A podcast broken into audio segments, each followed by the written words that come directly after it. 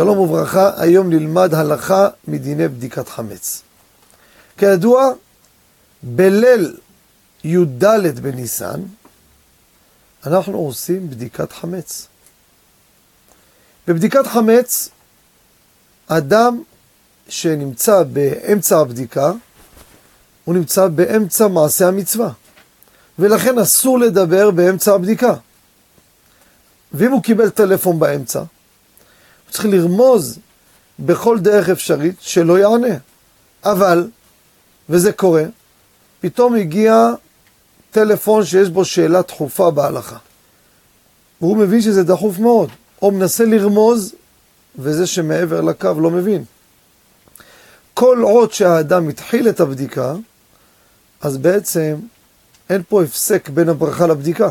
זה לא בין הברכה לבדיקה. התחיל לבדוק. התחיל לטייל בבית עם הנר, התחיל בסלון, התחיל בחדר, פתאום קיבל טלפון.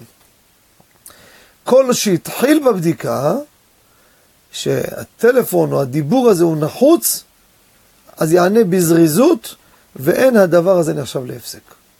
אבל, כפי שאמרנו, המצווה היא כל הבדיקה כולה. אדם לא אמר, מספיק בדקתי מעט, אני אדבר חופשי, מה פתאום?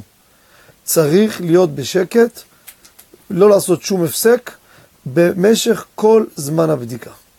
תודה רבה.